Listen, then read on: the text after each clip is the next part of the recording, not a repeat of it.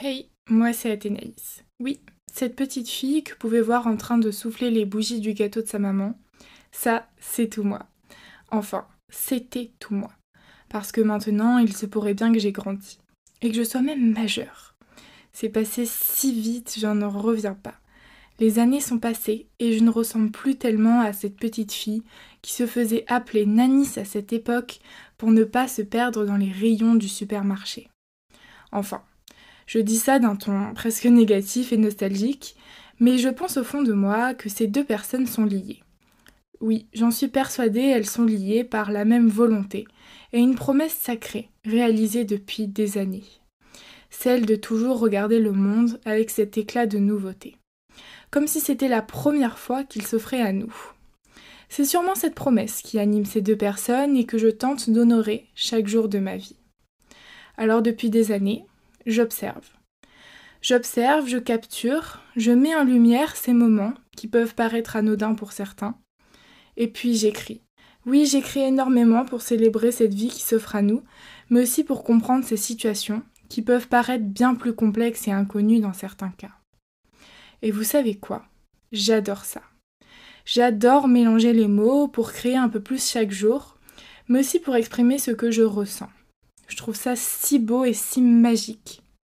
Mais après plusieurs années à faire ça, je reconnais que j'ai bien envie de partager ce feu qui m'anime, de ne plus le garder uniquement pour moi, mais de vous le partager et de pouvoir discuter sur ces sujets qui s'ouvrent à moi et qui me posent des fois une véritable réflexion et sur lesquels je n'ai pas forcément toujours la réponse. Alors je me suis dit, pourquoi pas un podcast? J'en ai tellement écouté et ils m'ont été si utiles que j'ai envie à mon tour de faire partie de cette jolie histoire.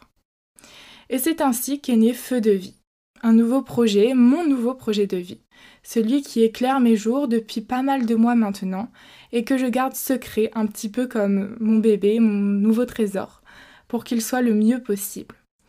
Un nom que j'aime beaucoup et qui comprend pour moi tellement de signification. Et oui, Choisir le feu comme élément était tout d'abord pour moi relatif à cette notion d'action.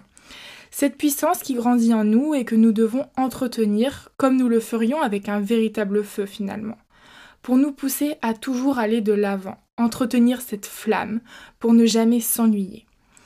Véritable symbole de l'intensité, j'aime garder en tête qu'une vie mérite d'être vécue non pas à 70%, mais à 3000%, avec toujours beaucoup d'engagement et de présence. C'est ce que disait si joliment Baudelaire, car je n'ai pu trouver parmi ces pâles roses une rose de mon rouge idéal.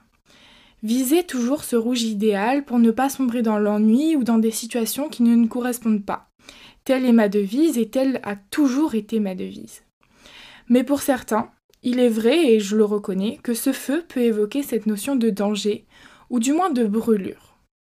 Enfin, je pourrais presque aller plus loin et parler même de brûlure de vie finalement. Oui, celles que nous redoutons tant mais qui sont pourtant si bénéfiques. Une peur qui ne doit rester que éphémère, qu'à l'idée, enfin, qu'au stade d'embryon finalement.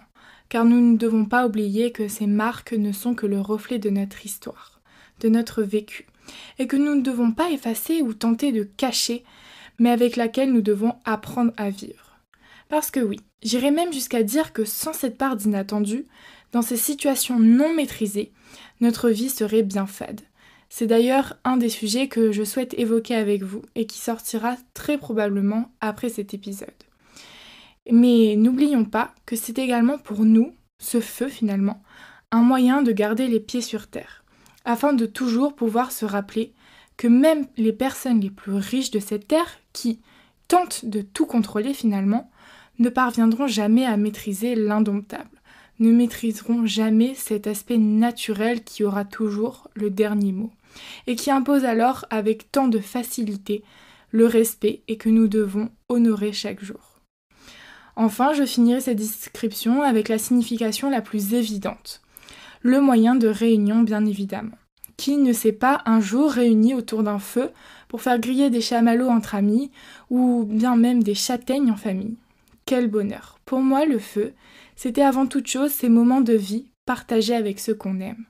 Ce moment, en toute sécurité, où les langues se délient pour ouvrir le débat, partager notre vision des choses. Et c'est avant tout ce sentiment-là que j'ai à cœur de vouloir recréer sur ce podcast. Alors, ça y est, il est l'heure pour moi de vous inviter à me rejoindre dans ma safe place, ici, autour de ce feu. Entre nous, sans jugement. Ça sera tous les lundis pour qu'on puisse ensemble mettre en lumière toutes ces situations qui traversent nos chemins. Alors, j'ai qu'une chose à dire. Préparez vos chamallows. La saison débute.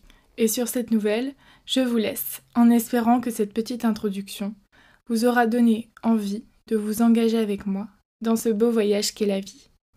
Si tel est le cas et si vous avez aimé l'épisode, n'hésitez pas à le liker, le partager à tous vos amis, afin qu'on soit de plus en plus nombreux autour de ce feu chaque semaine.